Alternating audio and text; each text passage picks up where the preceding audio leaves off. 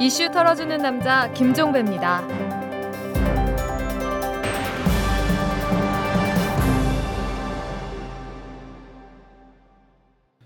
4월 16일 월요일에 보내드리는 이탈남입니다. 민간인 불법 사찰과 증거인멸 사건의 실체가 하나둘 벗겨지고 있습니다. 진경락 전 총리실 기획총괄과장이 지난해 2월에 중앙징계위원회에 보낸 진술서에서 청와대 민정수석실이 이영호 전 고용노사 비서관에게 불법 사찰 증거를 인멸하라고 요구했다고 밝힌 사실이 공개됐습니다. 민정수석실의 K, C 이 두 비서관이 요구했다는 겁니다. 청와대가 진경락 전 과장을 회유한 사실도 공개됐는데요. 진경락 전 과장이 1심에서 실형이 선고되자 정부 고위층이 찾아와서 세 가지를 약속했다고 합니다. 항소심에서 집행유예를 받게 해주고 대기업 임원으로 취업시켜주고 출소 후에 이명박 대통령과 독대하게 해주겠다 이런 내용이었다고 합니다. 괴가 같죠? 저희 이털남이 3월부터 지금까지 줄기차게 털어온 내용과 괴가 거의 일치합니다. 문제는 검찰 수사입니다. 이 같은 증거와 정황이 계속 나오는데도 꼬르이 자르기 수사로 끝내는 건 아닌지 여전히 경계를 풀 수 없는데요. 특히 새누리당의 승리로 끝난 총선 결과를 보고 꼬르이 자르기 유혹을 더 받지는 않을지 우려가 들기도 합니다. 그래서 거듭 밝힙니다. 국민의 시선은 여전히 시퍼렇게 살아 있습니다. 검찰이 또다시 꼬리 자르기에 나선다면 국민의 날선 시선이 거센 규탄으로 이어질 것입니다. 더불어 저희 이탈남도 끝까지 사건의 실체를 탈탈 털 것이고요. 검찰이 결연한 분발을 거듭 촉구하면서 시작하도록 하겠습니다. 안철수 서울대 융합과학기술대학원장이 대선 출마를 결심했다는 보도에 대해서 안철수 원장의 측근인 강인철 변호사가 보도 내용의 신빙성이 부족하다고 본다 이렇게 밝혔습니다. 강 변호사는 핵심 측근의 말을 인용했던데 대체 핵심 측근이 누구냐? 핵심 측근이 그런 얘기를 할 리도 없다면서 이같이 말을 했습니다. 강 변호사는 또 핵심 측근이라고 써놓아서 오늘 전화만 100통을 받았다면서 이런 보도를 하면 내가 부인할 얘기도 없게 되지 않느냐 이렇게 반문하기도 했다는데요. 이번 보도의 신빙성을 떠나서 가타부타 이제 입장을 밝힐 때가 되지 않았나 싶습니다. 박근혜 새누리당 비상대책위원장이 문대성 김영태 당선자 문제와 관련해서 대학에서 그리고 법적인 공방에서 결론이 날 것이고 그에 따라 당규에 따른 조치를 하면 되는 것이다 이렇게 말했습니다. 재수 성폭행 미수 의혹이 제기된 김영태 당선자에 대해선 법적 공방의 결론이 날 것이고 문대성 당선자의 박사학위 논문 표절 여부에 대해서는 국민대에서 심사할 계획이니까 그때까지는 당의 조치를 미룰 수밖에 없다. 이런 뜻입니다. 그 결론 이들이 의원 임기가 만료되기 전에는 나올 수 있을지 이것도 궁금합니다. 민간인 불법 사찰과 관련해서 국가인권위원회가 직권조사를 실시하기로 결정을 했습니다. 인권위원회는 오늘 오전에 임시전원위원회를 열어서 민간인 사찰 대응 방안 안건을 심의하고 이같이 결정을 했는데요. 인권위원회는 사건이 처음 불거졌던 2010년 7월에 사찰 피해자인 김종익 KB 한마음 전 대표가 진정을 냈지만 다른 수사기관이 수사 중이라는 이유로 각한 바가 있었거든요. 그런데 이번에는 과거에는 김종익 씨와 국회의원들을 사찰했다는 사실이 알려졌고 검찰에서 수사 중이라 조사를 하지 않았다면서 이번에는 그 대상이 불특정 다수로 확대돼서 단지 수사 중이라는 이유로 조사를 안 하기는 어려웠다 이렇게 해명을 했습니다. 뭐 뒷북이라도 제대로만 친다면 누가 뭐라 하겠습니까? 서울 메트로 9호선이 서울시와의 협의 없이 오는 6월 16일부터 기본 요금을 500원 인상하겠다라는 공고문을 일방 게시한 것과 관련해서 서울시가 최악의 경우에는 9호선 사업자 지정을 취소할 수도 있다 이렇게 강력히 경고를 했습니다. 아, 서울시는 또 13일에 공고문을 불법으로 부착하지 않도록 행정명령을 시달했는데도 9호선 주식회사가 전혀 예고 없이 14일에 게시물을 붙였다면서 요금 인상을 강행할 경우에 민간 투자법에 따라서 징역 1년 이하, 천만 원 이하의 벌금을 부과할 것인지 아니면 행정질서법에 의해서 천만 원 이하의 과태료를 물릴 것인지 검토를 하겠다. 이런 입장도 함께 밝혔는데요. 고래 싸움을 하더라도 새우 등은 터트리지 마시기 바랍니다. 지금까지 털기전 뉴스였습니다.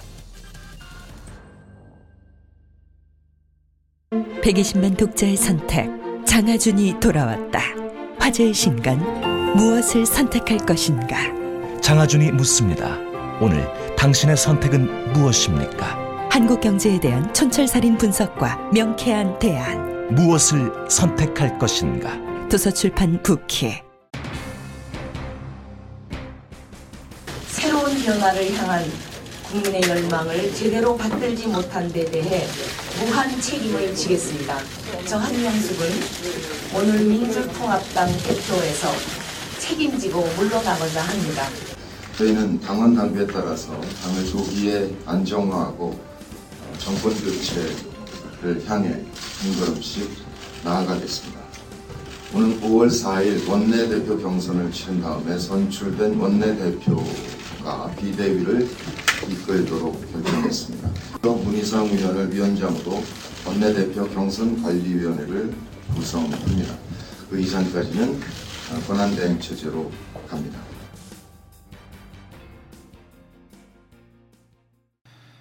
총선 패배 후 지도체제 문제를 놓고 논란을 거듭하던 민주통합당이 가닥을 잡았습니다. 5월 4일 새 원내대표가 선출될 때까지는 문성근 최고위원이 대표 권한대행을 맡고 그 뒤에는 원내대표를 중심으로 비상대책위원회를 꾸려서 6월 임시전당대회를 준비하기로 한 건데요. 간단히 말하면 3주는 대표 권한대행 체제로 5주는 비대위 체제로 당을 꾸려가겠다 이런 겁니다. 지도체제 문제는 이처럼 봉합이 됐지만 더 근본적인 문제, 즉 민주통합당의 혁신은 여전히 태산 같은 과제로 남아 있습니다. 지도체제 논쟁을 부른 개파 구도도 여전하고요. 오늘은 이 문제, 즉 민주통합당의 본질적인 문제가 뭔지 그리고 그 해결 방안은 뭔지 이 문제를 탈탈 털어보도록 하겠습니다. 박지원 최고위원을 연결합니다. 자, 박지원 최고위원님 안녕하세요. 안녕하세요. 네, 박지원입니다. 네, 안녕하세요. 지금 제가 알고 있기로는 당원 당규에 보면은 대표 거리 시에는 그 전당대회에서 2위로 그 당선된 그 최고위원이 권한을 승계하는 것으로 돼 있는 걸 알고 있는데요. 왜 이런 그 결정이 내려진 걸까요?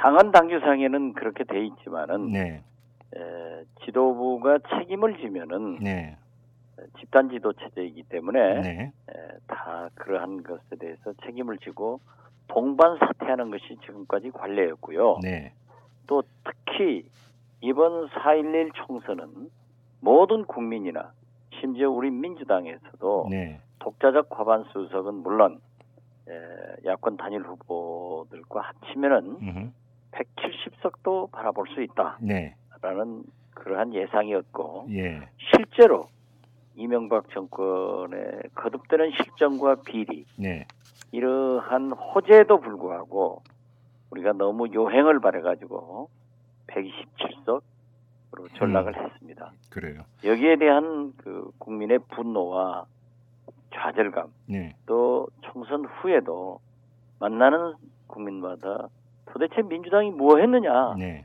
하는 질책에 대해서 어, 동반 사퇴를 하고 네, 책임 패배하고 네, 책임질 사람 반성할 사람들이 비록 2개월이지만은 네, 지도부에 있다고 하는 것은 바람직하지 않다. 네, 그렇기 때문에 비대위를 구성해서 음, 어, 전당대회를 조속히 치르는 것이 좋겠다. 네. 이런 것으로 정의를 했습니다. 그러면 그렇지만은 예, 예, 이 비대위원장으로 당 중진들이 대개 전당대 출마를 할 사람들이나 혹은 부의장, 네, 원내대표 경선 등을 준비하고 있었기 때문에 네, 구하기가 힘들더라고요. 어, 그렇다면은 에, 대행 체제로 가고 기본적인 준비를 해나가다가 원내대표 경선 후에 5월 초에 네, 에, 원내대표에게 비대위원장을 맡겨서 넘기는 것이 좋겠다 음, 하는 일종의 차선책이고 네. 절충안으로 그렇게 했습니다. 그래요. 그러면 이제 앞으로 두 달 동안은 이제 과도 체제고 그 6월에 임시 전당대회를 열어서 이제 새 지도부를 뽑게 되는 거잖아요. 그렇습니다. 예. 그러면 이 임시 전당대회에서 현 지도부 그러니까 최고위원들은 출마를 안 하는 겁니까? 뭐 그러한 법은 없습니다. 예. 그런데 좀 전에 이제 책임을 져야 되는 집단 지도 체제니까 같이 책임을 져야 된다고 하셨잖아요. 아, 집단 지도 체제이기 때문에 네. 물러난 거죠. 사퇴를 해서 네, 예, 그러나 어, 본인이 이 출마를 하겠다고 하면은 출마를 할 수도 있는 거고 네. 또 다른 국회직으로 간다고 하면 안할 음. 수도 있고 음. 여러 가지가 생, 있겠죠. 근데 이제 정치 도의상 그게 그 정치 도의적 책임을 지는 게 2개월 한시적으로 끝날 수 있는 문제일까요? 글쎄요, 그건 뭐 저 정치 도의상 2개월 한시로 끝나느냐, 네. 영원히 가느냐 네. 하는 것은 생각에 따라서 다르겠죠. 네. 그래요. 그럼 애둘러 여쭙지 않고 바로 여쭤보겠습니다. 그러면 최고위원님은 어떻게 하실 계획이십니까? 6월. 아직 이러한 결정, 저러한 결정을 하지 않고 있습니다. 그래요? 예. 음, 그러면 뭐 출마 가능성도 열어두고 계시는 거네요. 뭐 꼭 그렇지도 않고 예. 네. 그래요. 알겠습니다. 지금 그 며칠 동안의 지도 체제를 어떻게 할 것인가 이제 논쟁이 벌어졌는데 이, 이 논쟁의 축에 비노 대 친노 구도가 있다. 이런 언론 분석이 상당히 많았습니다. 이런 분석에 동의하십니까? 저는 그러한 분석에 동의하지는 않습니다. 네. 그렇지만은 제가 맨 먼저 예. 어, 한명숙 대표와 지도부의 총사퇴가 네. 패배에 대한 책임이다. 네. 이렇게 주장을 했고 네. 그 총선의 패인 중에 하나가 네. 어, 무리한 지역 구도에 맞지 않는 모바일 경선 음. 그리고 어, 친노의 지역 및 비례 공천에 대한 독식 네. 그리고 어, 전략 부재 음. 이러한 몇 가지가 있기 때문에 네. 에, 그러한 문제를 제기하고 실제로 이번 총선에서 친노 그룹들이 많이 진출을 하다 보니까 네. 그러한 얘기도 있지만은 음. 엄격하게 말하면은 친노 어, 비노가 아니라 네. 아, 뭐 친노 중에서도 자기들끼리 경쟁하는 사람들도 있고 네. 또 그쪽에 대권 후보들이 많고 그렇기 때문에 꼭 그렇게까지 구분할 필요는 없다. 음. 그렇지만은 그것도 어, 구분을 해놓고 보니까 그럴싸하더라고요. 그래요. 지금 뭐 최고위원께서도 좀 전에 이제 잠깐 이제 말씀 중에 묻어 나왔습니다만 그 전에도 이 그 한 세력이 독식했다고 언급한 적이 또 있었습니다. 그 전에. 네 그렇습니다. 한 세력이 너무 지나치게 독식을 한 거죠. 예. 그 한 세력. 예. 우리 잘 아시다시피 민주통합당은 음. 민주당과 밖에 있던 친노 세력 네. 그리고 시민단체 음. 한국노총이 함께 있습니다. 네. 그런데 시민단체나 한국노총도 많은 불만을 가지고 있고 네. 구민주당도 상당한 불만을 가지고 있는 겁니다. 그래요. 예를 들면은 이 비례대표 선정만 하더라도 구민주당에는 한 분도 없어요. 음. 지금 그렇게 되기 때문에 이러한 것은 통합 정신에도 어긋나지만은 네. 대권을 갖겠다고 하는 세력은 음. 타 세력에 대한 배려와 자기 세력에 대한 희생이 있어야 네. 전체적인 통합 정신이고 음. 다 함께 뭉쳐서 음.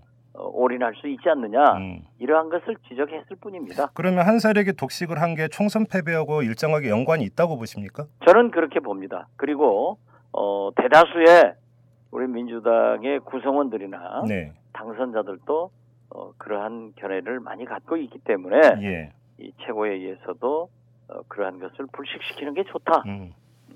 그 좀 풀어서 말씀을 해주시죠. 한 세력이 독식을 한 게 총선 패배와 어떤 상관성이 있는 겁니까? 구체적으로 그러니까 공천이 잘못됐다는 거죠. 공천이. 예. 어. 근데 지금 그 민주당의 총선 패배의 원인 중에 이제 공천 실패가 있다라는 것은 누구도 부인하지 않지만 그것만은 아니지 않습니까? 아 그렇죠. 예. 여러 가지 이유가 있죠. 복합적인 이유가. 예. 그렇기 때문에 제가 아까도 말씀드렸지 않습니까? 음. 지금 현재 전국적인 선거에서는 예. 모바일 경선이 음흠. 젊은 20대, 30대, 40대 예. 청년들의 정치 참여에 대한 대단한 그 혁명적 상황으로 참여를 할 수 있는 길을 열어줬지만은 네. 지역으로 선거구가 국한돼 있을 때는 정보 격차 등 예. 굉장한 문제가 발생이 됐어요. 예. 그리고 과거에는 정당법 적용을 받았기 때문에 당내 행사는 에, 소위 선관이나 경찰 검찰에서 그렇게 보지를 않았습니다. 예. 물론 변화에 우리가 적응해야죠. 예. 그렇지만 지금은 공직선거법에 의거해서 어, 이게 모든 것이 이루어지고 있기 때문에 네. 그 예를 들면은 경선단을 모집한다거나 음. 명단을 작성한다거나 이러한 모든 것이 공직선거법의 사전선거운동에 저촉이 됩니다. 네.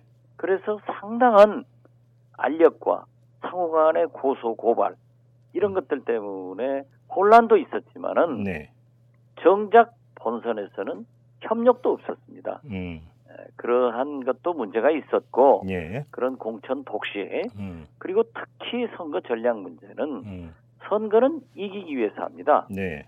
에, 정당은 집권을 위해서 존재하는 거죠. 그렇죠. 네. 그렇기 때문에 의석이 많은 수도권 네. 우리가 두 번 지사를 배출시킨 참으로 잘 갖고 온 강원도 네. 또 충청권 예. 이러한 것에 역점을 뒀다고 하면은 예. 더 많은 의석을 확보할 수 있었는데 음흠. 물론 18대보다 진전된 그런 의석의 확보는 있었지만은 예. 더할 수 있었던 것을 놓쳤다 이겁니다. 음. 그리고 이제 낙동강 벨트 예. 여기는 결국 두 석밖에 못함으로써 그러나 의미 있는 득표는 했습니다. 음. 40% 선에 예. 낙선을 하더라도 또 광주에서도 마찬가지로 어, 한나라당 후보가 40%선, 대구에서도 어, 우리 민주당 후보가 40%선 이런 진전은 있었지만은 의석 확보에 결정적 어, 잘못이 있었지 않느냐 음. 그런 것들도 있습니다. 제가 질문을 드 그러니까 개판 문제부터 질문을 드린 이유가 뭐냐면 그 국민들이 바라볼 때 이런 시각도 있습니다. 지금 총선 패배를 가지고 당력을 그 다시 가다듬어야 되는데 또 개파 싸움이냐 이런 부정적 시선이 있기 때문에 여쭤보는 겁니다. 그렇지는 않습니다. 저도 일찍 얘기를 했지만은 네, 우리가 과거 85석 가지고도 네, 어, 세종시 이 수정안 표결에 상임이나 본회의에서 이겼습니다. 네, 이 공을 박근혜 위원장이 가져갔지만은 네, 결론적으로 보면은 민주당이 주도적으로 해서 이겼거든요. 네, 집시법, 통비법, 예, 북한 인권법 네. 다 지켜냈습니다. 네, 그런데 지금 현재 127석 대 152석 예, 또 우리 저 야권 단일 후보까지 합치면은 140석이죠. 140석 대 152석은 예, 어떤 의미에서 보면은 황금 분할입니다. 음, 과거 어, 노태우 대통령 때 사당 체제에서 여소야대 때 예, 가장 많은 법안이 효과적으로 여야 합의로 네, 90% 이상 법안이 통과됐습니다. 예, 그렇기 때문에 이 새누리당의 고질적인 그 못된 버릇인 그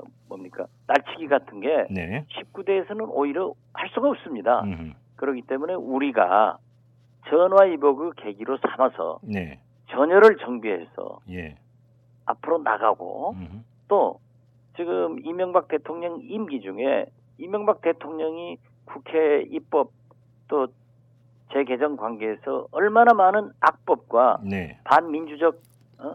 제도를 많이 만들어놨냐 이거죠. 이러한 것도 투쟁해서 고치면서 네, 어, 나가고 또 우리가 단합해서 재정파가 노총이건 시민사이건 민주당이건 구민주당이건 친노 세력이건 다 합쳐서 좋은 후보를 네, 대통령 후보를 경선에 경선에 흥행시키면은 음, 반드시 이 박근혜 한 사람 독주보다는 우리 민주통합당이 훨씬 다이나믹한 경선을 할 수 있습니다. 네, 거기에서 좋은 후보를 선출하면은 에, 그 후보를 중심으로 뭉치면은 저는 반드시 12월 정권 교체를 이룰 수 있기 때문에 음, 우리가 여기서 좌절하지 말자. 예, 분파하지 말자. 그러나 반성할 것은 딱 반성하고 다시 전진된 모습으로 전화위복을 계기로 삼자 하는 거니까 음, 그걸 꼭 개파 싸움이다. 지금 개파 싸움 뭐 하는 것도 없습니다, 사실. 그래요. 예. 그런데 그걸 이제 언론에서나 네, 이 국민들은 왜 좀 더 일사불란하게 못하느냐. 음, 하지만은 그 새누리당은 박근혜 독주 체제에서도 싸우고 있지 않습니까? 네, 그래서 우리 민주당의 그러한 것은 참 이게 항변이 아니라 어? 잘 하기 위해서 조금의 진통을 겪었고 이제 이런 것들이 다 정리되고 있다. 저는 그렇게 봅니다. 그 일각에서는 이런 지적도 하고 있습니다. 지금 새누리당이 애당초 예상을 깨고 원내 과반을 점하지 않았습니까? 예, 근데 그 비결 가운데 하나를 이게 이제 당 그러니까 정당 민주주의라고 하는 큰 카테고리하고는 일정하게 일탈돼 있는 이야기이긴 하지만 결국은 당권이 한 그러니까 박근혜 위원장에게 집중이 됨으로써 일, 그러니까 일사불란한 이러한 것들이 견제가 될 수 있었고 그것이 승인 가운데 하나다 이렇게 분석하는 사람도 있습니다. 그래서 정당 민주주의라고 하는 것이 꼭 좋은 것만은 아니다라는 얘기가 조금씩 나오던데요. 이 점은 어떻게 보십니까? 왜냐하면 민주당의 지금 체제가 집단 지도 체제로 되어 있기 때문에 여쭤보는 겁니다. 그건 말이죠. 네, 그건 말이 민주주의라고 하는 것은 조금 시끄럽습니다. 네, 그런데 우리는 수십 년간 군사 문화에 젖어왔기 때문에 네, 그 잔재가 있습니다. 음흠, 그래서 국민들이 활발한 토론을 통해서 결정해라 네, 이렇게 요구하면서도 일사불란을 또 요구하거든요. 예, 그래서 그건 좀 문제가 있는데요.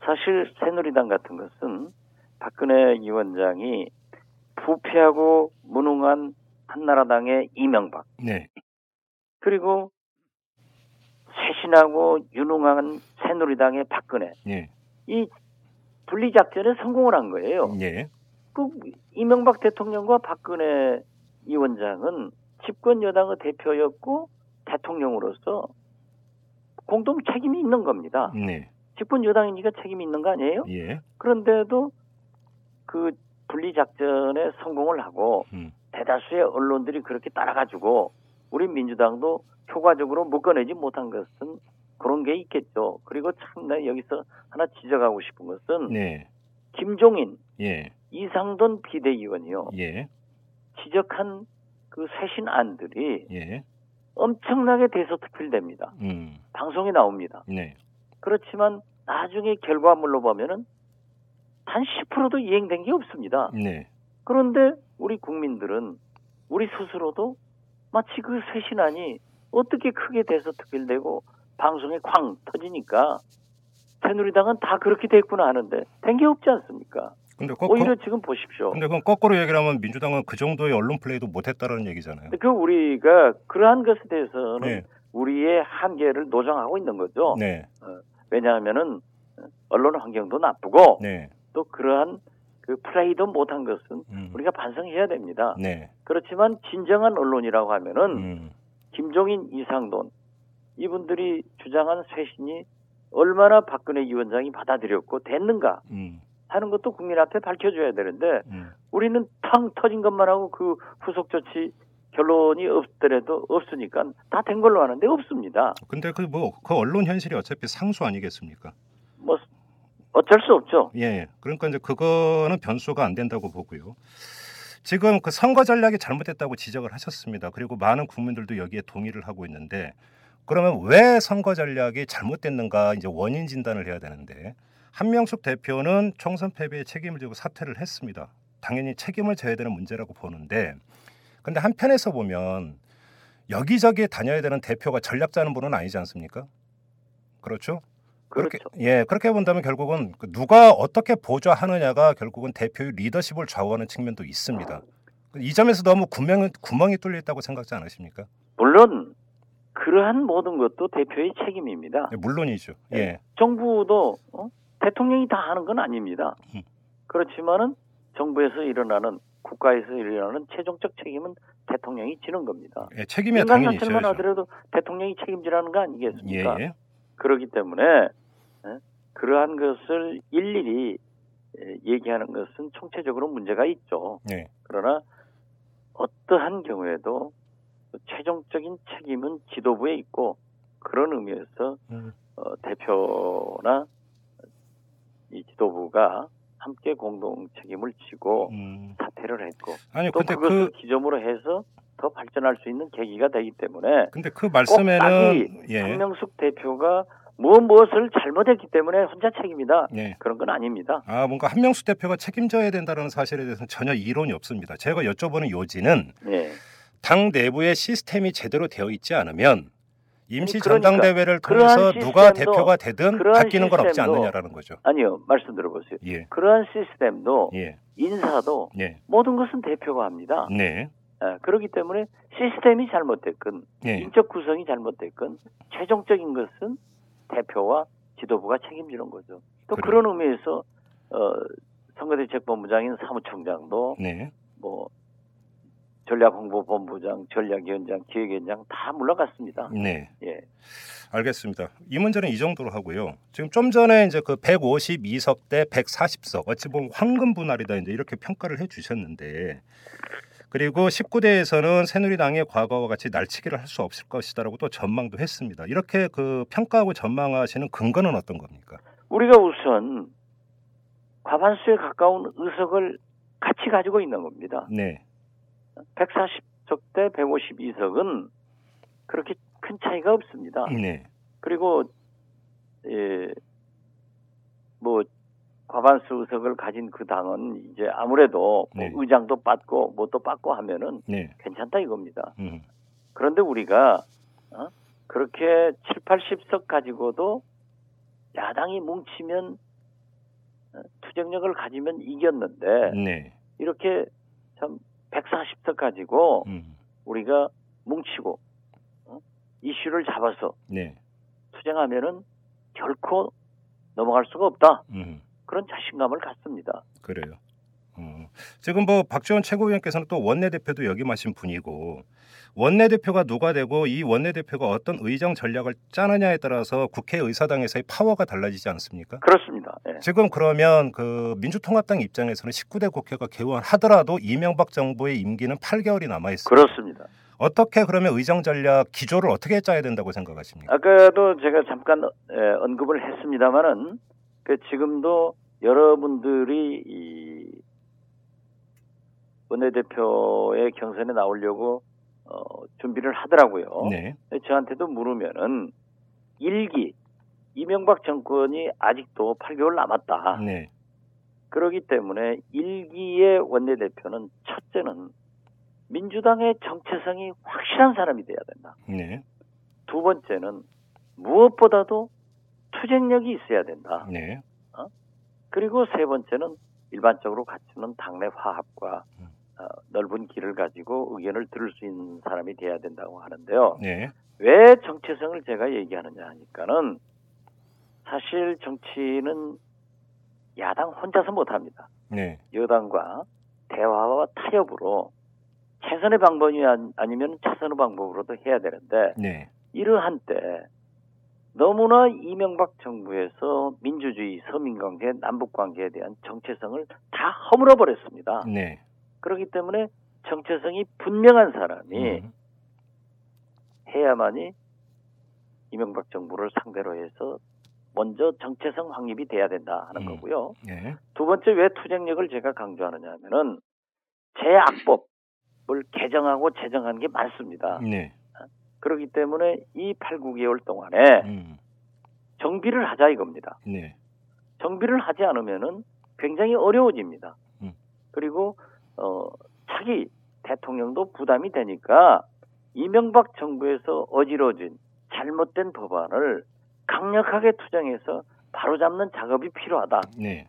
그런 의미에서 저는 어떤 의미에서인지 가장 중요한 게 일기 원내대표이고 네. 또 이렇게 정체성과 투쟁력을 가지고 민주당의 정체성을 지키면서 잘못된 법안을 투쟁력으로 소득을 가져올 때 음. 우리가 정권 교체를 할 수 있다. 네. 그런 의미로 저는 원내대표가 좀 좋으신 분이 나왔으면 좋겠습니다. 좀 구체적으로 여쭤볼게요. 그 민주통합당이 한때 샴페인을 터트리면서 우리 당이 총선에서 승리하면 뭐 하겠다라고 쭉 열거한 적이 있었습니다. 기억하실 텐데요. 이 중에는 뭔가 이 민간인 불법 사찰에 대한 청문회도 하겠다 그랬고 또 무슨 국정조사도 하겠다 그랬고 여러 가지가 있었습니다. 그때 열거했던 이런 문제들 지금 그 원내 소수가 물론 그 의석수가 그렇게 크지는 않습니다만 원내 소수가 됐다고 하더라도 모두 관철시킬 수 있다고 보십니까? 저 그러기 때문에 제가 아까 그 원내대표의 정체성과 투쟁력을 강조한 겁니다. 그래요. 그리고 이명박 대통령만 하더라도 그 제가 뭐 대화 타협 강조를 했는데요. 임기 중에 이러한 것을 정리해 주는 것이 네. 이명박 대통령 자신을 위해서도 굉장히 좋은 겁니다. 음.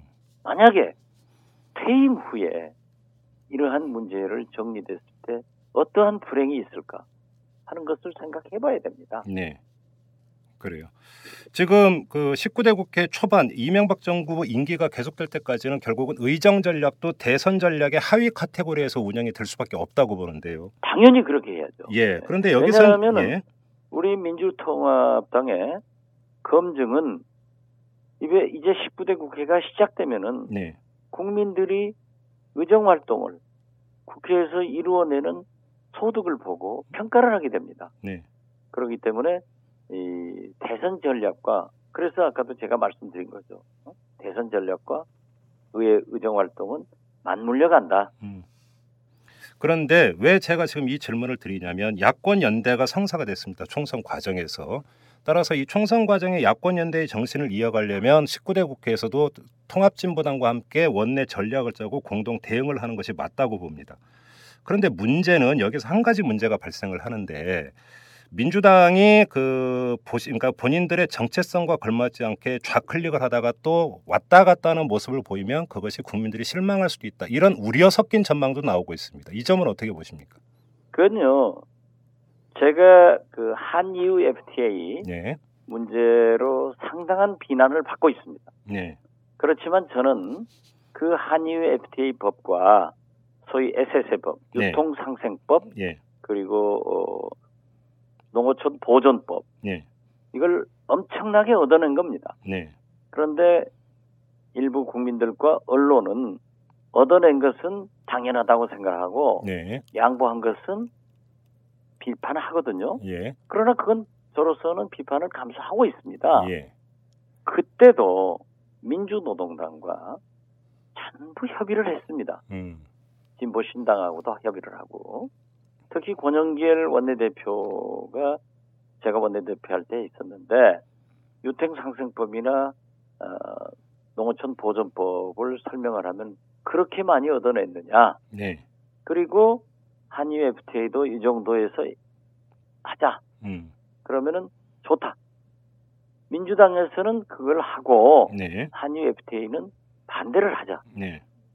그래서 우리도 들어가지 않은 겁니다 음. 본회의장에 네. 그러면은 민노당에서는 그럼 민주당이 어떻게 할 거냐 반대의 방법을 제가 거꾸로 물었어요 어떻게 할 거냐 민주당이 본회의장이 입장을 하면 자기들은 본회의장이 입장 안 하고 로텐다우로 해서 데모를 하고 우리가 입장하지 않으면 자기들은 들어가서 본회의장에서 피켓 시위를 하겠다. 네. 그래서 제가 그걸 가지고 와서 의총에서 물었어요. 음. 그랬더니 우리는 입장하지 말자. 네. 입장하지 않고 반대한다. 그러니까 민노당 의원들 다섯 명이 들어가서 피켓 시위 한 거예요. 네. 그러나 그, 그러고 나와서 민노당이 민주당을 비난했지만은 그건 뭐 우리가 어, 합의까지는 안 했지만은 협의를 해서 그렇게 된 거고 또 우리가 어, 거기를 바- 저, 비난할 필요도 없거든요. 그래서 앞으로도 우리가 우리 민주당은 아무래도 스펙트럼이 더 높습니다. 네. 그리고 어, 통합진보당은 아무래도 더 많은 좌클릭을 대고 더 좀 극렬한 투쟁을 하죠. 네. 그러나 우리의 공동의 목표인 민생이나 국민 민주주의 대북 관계를 위해서는 상호간의 에, 절충과 조정이 있어야 되고 더 큰 것은 정권 교체를 위해서 큰 차이를 보다는 작은 차이는 극복해 가는 것이 필요하다 그렇게 생각합니다. 알겠습니다. 오늘 나온 뉴스 하나만 여- 더 여쭤보겠습니다. 안철수 원장 관련된 건데요. 안철수 원장의 대선 출마 관련 보도가 나오자 박지원 최고위원께서 민주당으로 들어와라 이렇게 말씀을 하셨습니다. 안철수 원장이 들어오실 거라고 들어올 거라고 기대를 하고 계십니까? 솔직히? 저는 솔직히 안철수 원장을 일면식도 없는 분입니다. 네. 그러나 제가 이렇게 그 관찰을 해보면은 대권에 상당한 그 마음을 가지고 있는 것 같아요. 네. 그 내용이 우리 민주당과 여러 가지 정책 정체성이 합치하지는 않지만은 네. 굉장히 가깝더라고요. 예. 그리고 한나라당과 저 새누리당과는 굉장히 멀어요. 네. 그렇다면은 독자적 제3당 이러한 것은 시기적으로 어렵고 음. 아무래도 민주주의는 양당 정치이기 때문에 차라리 민주당으로 들어와서 어?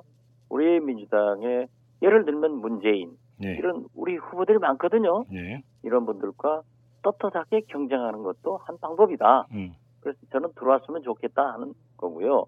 만약에 그분이 안 들어오시더라도 우리 민주당은 민주당대로 지금 거론되는 문재인, 뭐 어, 김두관, 뭐 이런 분들 있지 않습니까? 네. 손학규 예. 이런 분들이 경선을 하는 거죠. 네. 하다가 그래도 우리가 우리 후보가 국민적 지지가 안철수 원장보다도 더 낫, 낫다고 하면은 우리가 본격적으로 영입할 수도 있기 때문에 음. 서로 문을 열어놓고 노력을 하자 하는 음. 것이 기본적인 입장입니다. 근데 일반적인 분석은 안철수 원장이 갖고 있는 경쟁력은 중도 무당파층을 대폭 끌어당, 끌어당기는 힘이 있다는 점 아니겠습니까? 근데 이 점에 입각해서 본다면 민주통합당에 들어가는 게 안철수 원장 입장에서는 별로 내키지 않는 카드일 것 같은데요. 그런데 예, 안철수 원장도 지금 현재 그 지지율 가지고는 대통령 되기가 힘듭니다. 네, 그렇기 때문에 큰 차이가 아니라 음.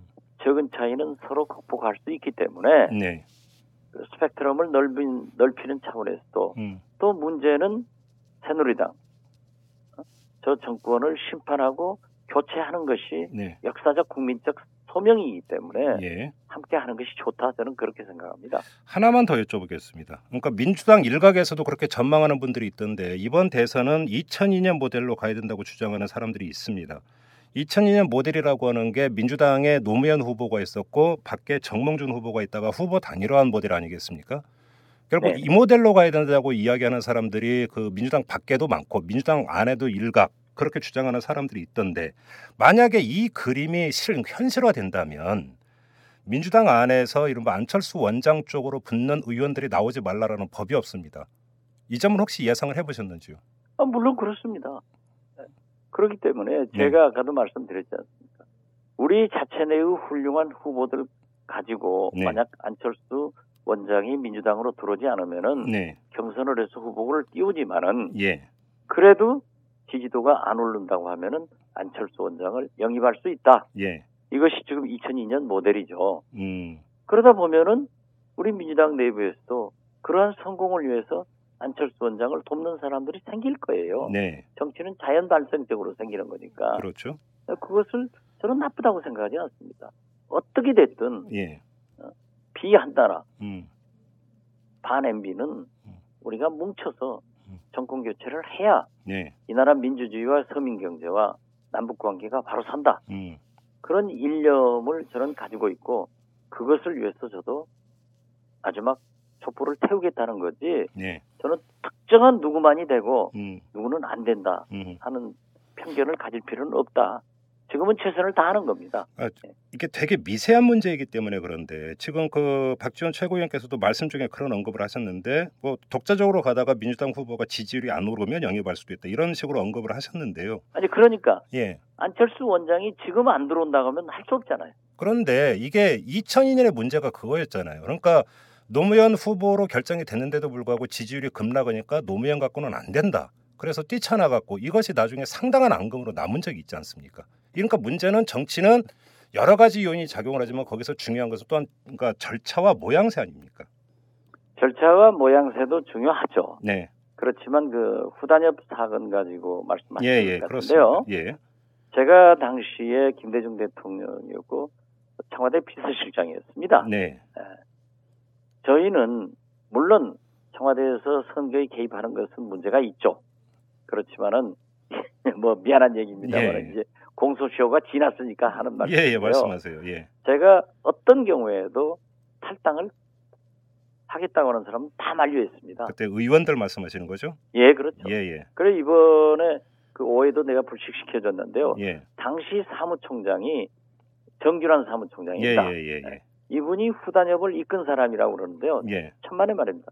그분은 대통령 김대중 대통령의 지시를 받은 박지원 비서실장의 그 설득에 의거해서 후단협을 끝까지 반대하고 남아서 노무현을 지킨 사람입니다. 네. 그렇기 때문에 저는 그러한 그 것도 결코 나쁘다 좋다가 아니라 네. 정치를 하다 보면은 그런 경우도 생기지만은 음. 결국 국민이 선택할 수 있는 음. 후보를 우리 민주통합당에서 음. 야권에서 만들어내는 것이 좋다 음. 그렇게 생각합니다. 그나저나 그 대선 후보 선출을 위한 경선은 언제쯤으로 지금 예상으로 보고 계세요? 그건 뭐 제가 그 말할 수 있는 입장은 아니고요. 네. 지금 현재 우리 민주당의 지도부를 구성하는 전당대회를 6월 9일경으로 예, 예. 예상을 하고 있습니다. 예. 그렇기 때문에 아마 그 지도부가 구성되면은 7월 8월 달에는 되지 않겠어요? 그래요. 되게 지금 이제 총선 끝났으니까 음.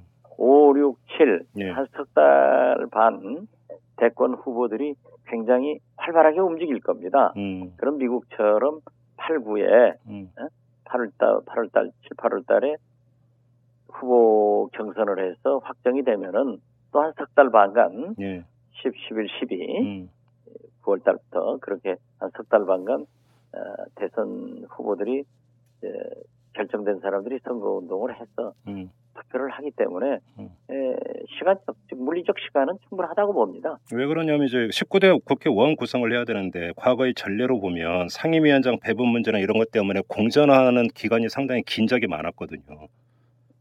지금은 그런 룰이 있고 네, 또 의석수도 이제 거의 비슷비슷하기 때문에 네. 잘될 겁니다. 알겠습니다. 여기까지 말씀 듣도록 하겠습니다. 오늘 고맙습니다. 감사합니다. 네. 오마이뉴스 대표 오연호입니다. 이슈 털어주는 남자 이털남 마음에 드시나요? 응원하는 방법이 여기 있습니다.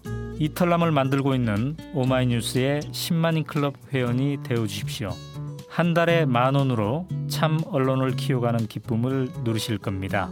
오마이뉴스 메인면 왼쪽 상단에 있는 10만인 클럽 버튼을 누르시고 직접 회원으로 가입하시거나 733-5505로 전화 주시면 담당 직원이 안내해 드립니다. 여러분께서 이털남과 오마이뉴스의 배우가 되어 주십시오.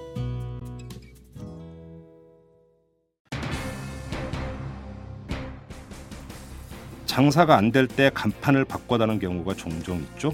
좀 더 나아가서 가게 인테리어를 바꾸는 경우도 있고요. 하지만 소용없습니다.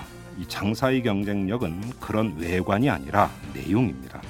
판매하는 상품의 질이 좋고 가격 경쟁력이 있으면 간판이 낡았더라도 그 가게는 문전성시를 이루게 돼 있습니다. 민주통합당이 명심해야 하는 게 바로 이 점입니다. 총선 패배를 수습하고 대선 준비를 해야 하는 지금 민주통합당이 전력을 기울여야 하는 점은 간판 이전의 컨텐츠입니다. 국민의 민생에 전착하고 국민의 요구를 수렴하고 국민의 비전을 제시하는 컨텐츠를 만들어야 하는 것이죠. 당의 간판 교체는 이런 과제를 수행하는 과정에서 긴밀히 맞물려야 합니다. 그렇지 않다면 간판 교체는 호박의 줄긋기밖에 되지를 않을 겁니다. 자, 이만 마치도록 하겠습니다. 지금까지 이탈남 김종배였습니다.